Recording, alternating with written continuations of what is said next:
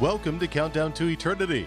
On today's program, Pastor James Kaddis will briefly rehearse the story of the Tower of Babel in the book of Genesis and explain how we're witnessing this very phenomenon in the modern day through the spirit of Antichrist prevalent in our world and culture. The very moments we're witnessing is unprecedented.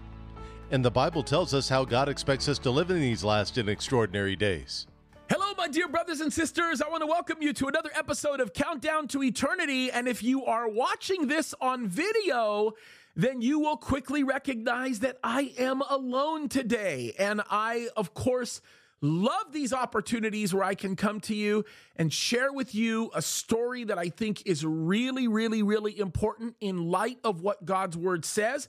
And we are going to go over a portion of Genesis 11 because I have entitled this show The Modern Day Tower of Babel. And folks, some of the videos you are about to watch are going to astound you. And if you are listening on the radio, don't worry, you're not missing out because what's important is what you're actually hearing.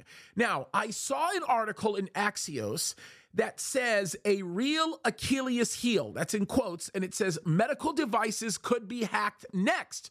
Officials fear. Now, we're going to talk about medical uh, devices being hacked and actually how humans right now are attempting to be hacked We'll talk about why that's so significant.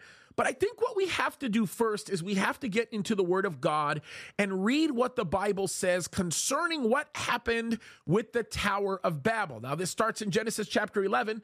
And let me read starting in verse 1. It says, And the whole earth was of one language and one speech. Verse 2 and it came to pass as they journeyed from the east that they found a plain in the land of Shinar, and they dwelt there. And they said to one another, Go to, let us make brick and burn them thoroughly. And they had brick for stone and slime.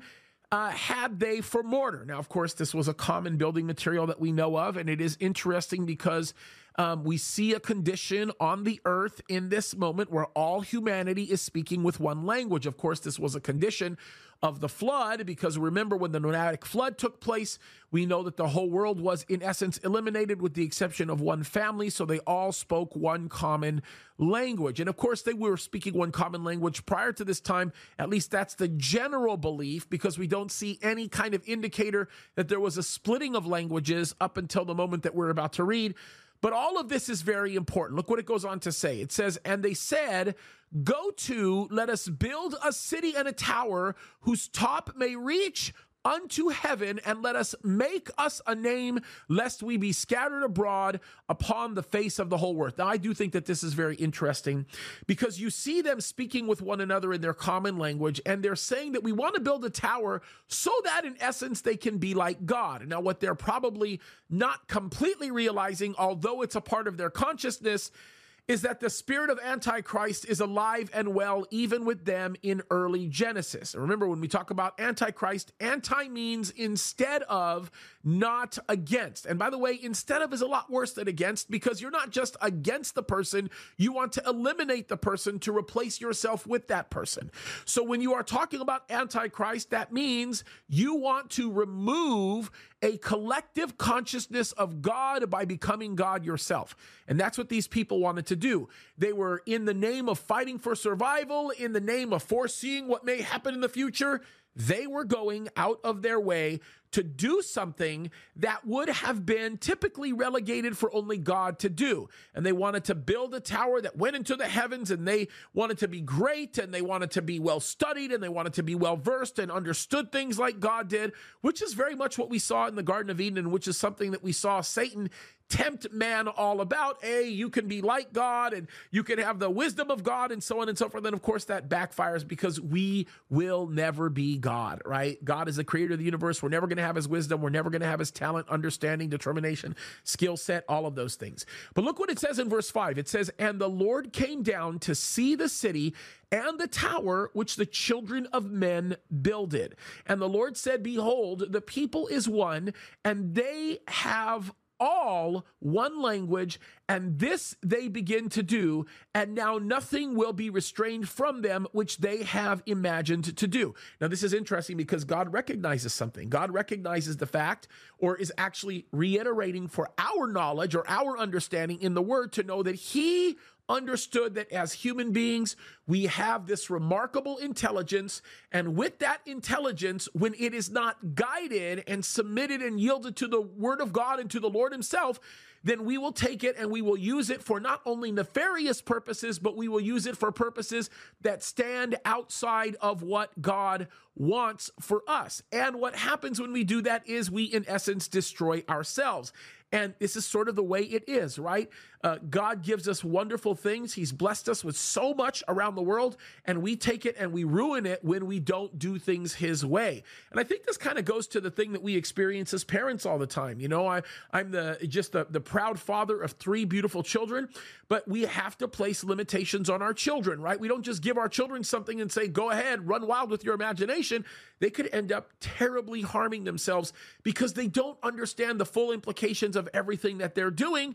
And when you look at these things as God intended for us to be framing them, then we would see them completely differently because we don't have the wisdom of God. We don't have the anticipatory skills. We don't have the understanding that God has, which is why we have to stay close to Him because there's only one God and we are not Him, right? So, God recognized this and he he knew that what they were imagining to do was going to in essence kill them. By the way, it is interesting because what we know in modern technology today and what we know about the universe in which we live and what we know about the earth in which we live is if they had built something that was so high which they very likely could have listen their construction skills were pretty remarkable they could have actually killed themselves, right? It, it would not have been a very good situation. And I don't know how uh, tall of a tower they would have built or what exactly uh, purpose it would have meant, but it was something that God clearly recognized as not good for them. And so God, in his grace and his mercy, made a decision to judge these people, which, by the way, when we start talking about the modern day Tower of Babel, the kind of judgment that God executed on those people was designed to prevent a disaster. The judgment that will be executed upon the world today that is seeking out the modern day Tower of Babel with the spirit of Antichrist will be judged permanently and forever. Two terribly different situations. One, of course, brought a benefit to the people. Remember, even when the Noahic flood took place, when God judged the world and he saved Noah and his family, remember, that was God being graceful and merciful. That was God still allowing mankind to exist through the use of his judgment. And he was doing the same thing here as he was looking at the need to bring into fruition a correction to the problem that was going on, right? So he saw what they were doing and he noticed this. And look at this, verse 7. He says, Go to, let us go down, and there confound their language that they may not understand one another's speech. It's interesting how this works, right? If you don't if you're not able to communicate with one another, you can't do anything, right? There's no way you can accomplish anything if you're not communicating. By the way, there's a very important principle here. This is why the enemy works very, very hard to put up communication barriers between people groups and between people and between families, because when communication barriers exist, then you naturally move in the direction of violence and destruction, right? In this particular context, God was seeking to limit their capacity by breaking them up into uh, people groups and sp- specifically break up their languages because he did not want them to corroborate together in a way that would bring destruction to themselves. He was being merciful, he was being graceful to them, right? So look what it says. It says that God scattered them abroad from thence upon the face of all the earth, and they left off to build the city. Now, this is important because it wasn't just uh, critical for God to prevent them from being able to communicate with one another through the use of language. He also had to separate them because if he didn't separate them, they would undoubtedly figure out another way to communicate with one another because that's what mankind does. We're creative about things like that because we're a reflection of the omnipotent, uh, omniscient God who created us, right? So, verse 9, it says, Therefore is the name of it called Babel, because the Lord there did confound the language of all the earth, and from thence did the Lord scatter them abroad upon the face of all the earth. By the way, this is interesting. When we talk to somebody, we say, Hey, man, you're babbling. It comes from this story. This is where we get the idea of the Tower of Babel, because what happened was they went from structured, articulate, clear language to all of a sudden a bunch of babbling.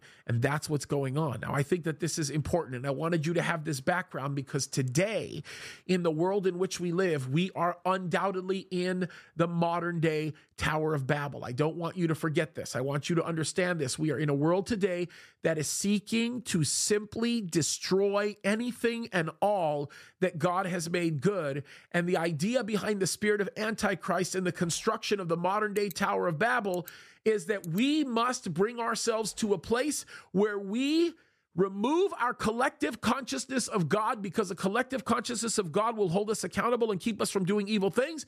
And the way we remove our collective consciousness of God is we become gods ourselves and we make up our own rules. Nothing could be more demonic, nothing could be more evil, but that is precisely the direction that we are going in, and that is the world in which we are living.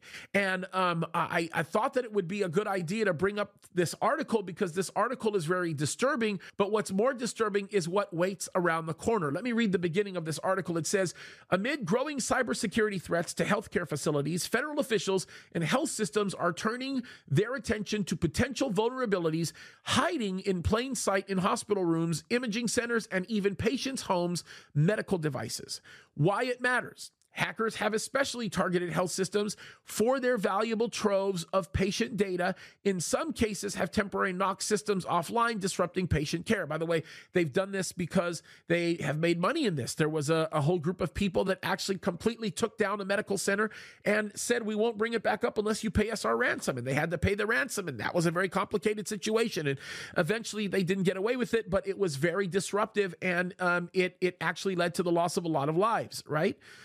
So this is important. Look what the article goes on to say. It says, but there are also a range of medical devices such as MRIs, ventilators, pacemakers, and potential targets, particularly when it comes to aging devices with outdated software. And by the way, this is very true. We have people that go in our go to our church that actually have heart devices that are regularly communicating with the doctors. As a matter of fact, there was one story of a brother that uh, is now with the Lord who had a device like this on him, and um, his heart actually did something that it was not supposed to do.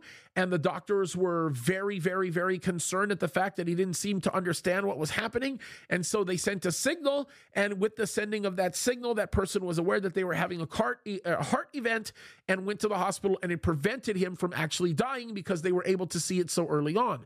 So there's a lot of this stuff that is communicating with the World Wide Web. There's pills that people are swallowing that are giving uh, medical information and information regarding compliance. Let me show you one such picture. By the way, this is from years ago, okay? Years and years ago. This is the World Economic Forum. This is the Pfizer CEO saying this about a pill that they have in development. Let me play this for you. Very interesting what he says pay attention to what he says here. This is um, uh, this is absolutely crazy. We're going to go somewhere with this because this is not where it ends. Okay, watch this. Uh, basically, biological chip that it is in the tablet, and once you take the tablet and dissolves into your stomach, sends a signal that you took the tablet. So imagine the applications of that uh, compliance. Uh, the insurance companies to know that the medicines that patients should take, they do. Amazing, right? Notice the implications of that compliance and yeah, it's it's amazing but that's where medical technology is going but listen that's not all that big of a deal compared to the mindset that people are beginning to take on now. At first, when we talked about the whole uh, trans movement, right, it was uh, transgender, and that was becoming a big thing. And no, I'm not really a boy, I'm actually a girl. And there's a lot of discussion going on with there. But the new trans is not the transgender. The new trans is the transhuman. And that is what I would call the modern day Tower of Babel. Why is it the modern day Tower of Babel? Because it speaks of a group of people who hate God so much that they themselves will not only knock who God is, but they will go so far as to take advantage of crisis that exists within mankind in order to take on the assumption of the role of God because the general population is so scared of death that when they come into place, then people believe them, and the spirit of Antichrist is alive and well. Let me give you some examples of this because this is really, really important to understand and to know. Yuval Harari, many of you know who he is. Is a historian. He's literally a history teacher. That's who he is. But the thing about Yuval that everybody has to understand is that he's a representative of the World Economic Forum. And as a representative of the World Economic Forum, you need to recognize that what he is seeking to do is to bring in the world of globalism by literally replacing in the minds and the hearts of people who God is by removing the collective consciousness of God. And he is a very well respected advisor to Klaus Schwab. He's a Jew. And keep this in mind. This is like super, super important. You have to keep this in mind.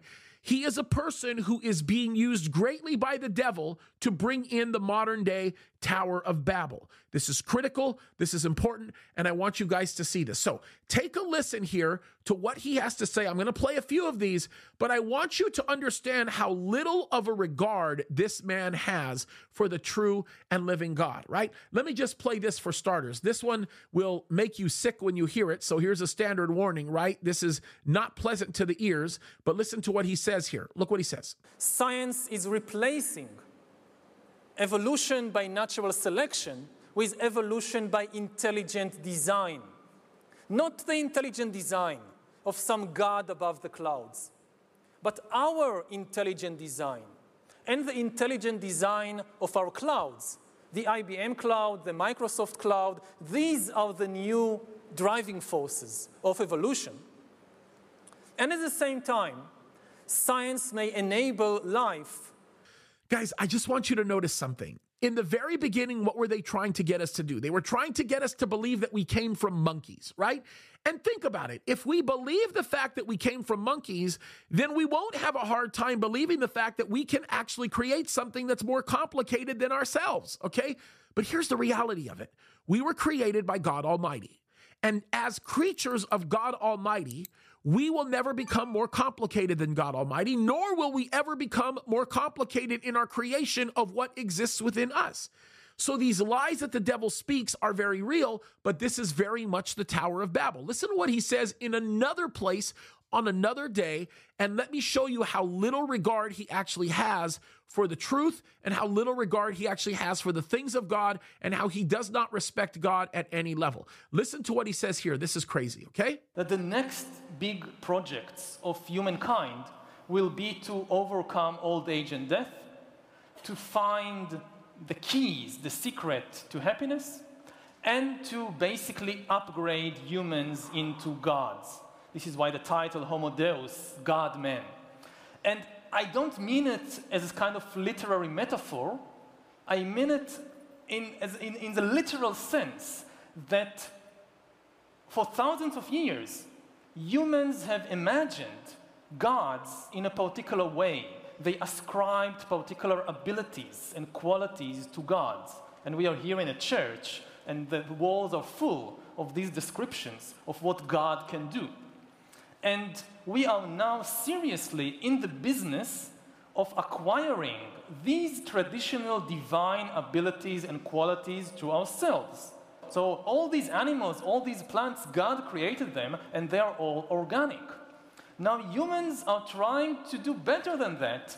We will not just gain the ability to create these organic beings that's been around for 4 billion years. We are in the process of learning how to create the, the first inorganic entities, inorganic beings uh, like artificial intelligence uh, that ever existed.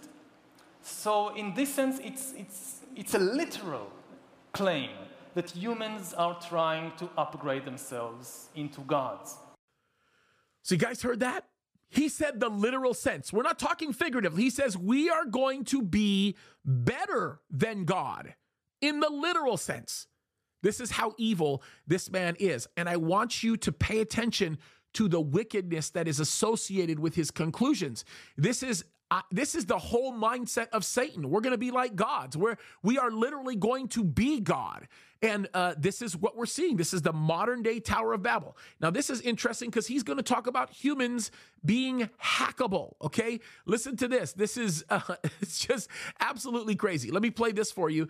Uh, unbelievable. Now I'm going to play another video for you where he expounds upon this. People could look back in a hundred years and identify the coronavirus epidemic as the moment when a new regime of surveillance took over, especially surveillance under the skin, which I think is maybe the most important development of the 21st century, is this ability to hack human beings, to go under the skin, collect biometric data, analyze it, and understand people better than they understand themselves. This, I believe, is maybe the most important event of the 21st century. By hacking organisms, elites may gain the power to re engineer the future of. Go under the skin, folks. Collect biometric data. This is a guy that really believes he can take what God made in man and make it better. I cannot think of a foolish assertion. In the video that I played for you before this video, he thinks that AI is actually better because it's inorganic, when in reality, what is organic is far more complicated than anything we can ever create in AI. There is nothing more complicated than DNA. There is nothing more complicated than a protein that can actually recreate the parts it needs to repair itself and then repair itself, folks. I mean, come on. This is obscene, but this is what we're dealing with. This is the reality of what we're facing. Listen to what he says next. And this is absolutely just astounding. And again, it just confirms everything else. Maybe in a couple of decades, when people look back, the thing they will remember from the COVID crisis is this is the moment when everything went digital. And if, eh, this, is, this was the moment when every, everything became monitored. That we agreed to be surveyed all, all the time, not just in authoritarian regimes, but even in democracies. And maybe most importantly at all, this was the moment when surveillance started going under the skin. Because really, we haven't seen anything yet. I, I think that the big process that's happening right now in the world is uh, hacking human beings, the ability to hack humans, to understand deeply what's happening within you, what, what makes you, what, what, what makes you go. And for that, the most important data is not what you read and who you meet and what you buy, it's what's happening inside your body. So we had these two big revolutions the computer science revolution, or the, infotech revolution, and the revolution in the biological sciences. And they are still separate, but they are about to merge.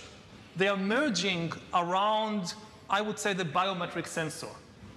It's the thing, it's the gadget, it's the technology that converts biological data into digital data that can be analyzed by computers. And having the ability to really monitor people under the skin, this is the, the biggest game changer of all. Wild. Wild. If you don't see the modern day Tower of Babel here, there it is. Now, if you are still doubting where this guy is coming from, let me play one section for you, just one, one little section of what he says, and this will summarize it all for you. And I'm going to warn you, you might get mad hearing this. It might actually make you angry when you hear this, but it needs to be heard so that you understand where he's coming from. And look what he says uh, right here. Let me roll it. This is bad. This is really bad. If you repeat a lie often enough, people will think it's the truth, and the bigger the lie, the better. Mm. Because uh, people won't even think that oh, something so big can be can be a lie. And, um, I think that fake news have been with us for thousands of years. Um, just think of the Bible. But that's but the Bible, fake news, thousands of years, folks. We are looking at the modern day Tower of Babel. That's what we are looking at. There it is. We need to keep our eyes on Jesus. We are getting to the point right now, folks, where time is running out. We need to recognize we don't have it. We are not guaranteed the next day. There's only one God, and we are not Him. And here's the encouragement for all of you that are believers we are going to see Christ on that faithful day, and we are going to hear the words, Well done, good and faithful servant, and we will spend an eternity in glory. That's why we're counting down to eternity, because God is good. And guess what? We are not Him. God bless you guys. And I want to just tell you this right now from the bottom of my heart. You have no idea how much it blesses me to be able to be a part of your life in speaking to you, ministering to you, and I sincerely hope that you enjoyed listening to this or watching it as much as we have enjoyed making it. May God richly bless you. We love you guys. Continue to count down to eternity, knowing that Christ will come at any moment. That's Pastor James Kaddis on Countdown to Eternity. Replay this program when you visit countdown2eternity.com. Countdown, the number two, eternity.com. Well, these are extraordinary days we're living in. Prophecy is being fulfilled right before our eyes, and we want to keep you informed, not only on this program, but through social media as well. Follow James Kaddis and Countdown to Eternity on Instagram, and look for our channel on YouTube and Rumble at James Kaddis. I also want to make mention of jameskaddis.com. There you'll be able to watch the latest live shows and videos. Whether you're a longtime listener or new to the program, we'd like to hear back from you. Let us know your thoughts of the program. Send us your questions and prayer requests too. Email us through the website at countdown2eternity.com. Countdown the number two, eternity.com. And we'd appreciate your financial support as 2024 is well underway. It helps us do what we do each week here at Countdown to Eternity. Again, visit countdown the number two, eternity.com. Then join us for the next edition of Countdown to Eternity with Pastor James Kaddis, a weekly presentation of Calvary Chapel Signal Hill. Online at countdown2eternity.com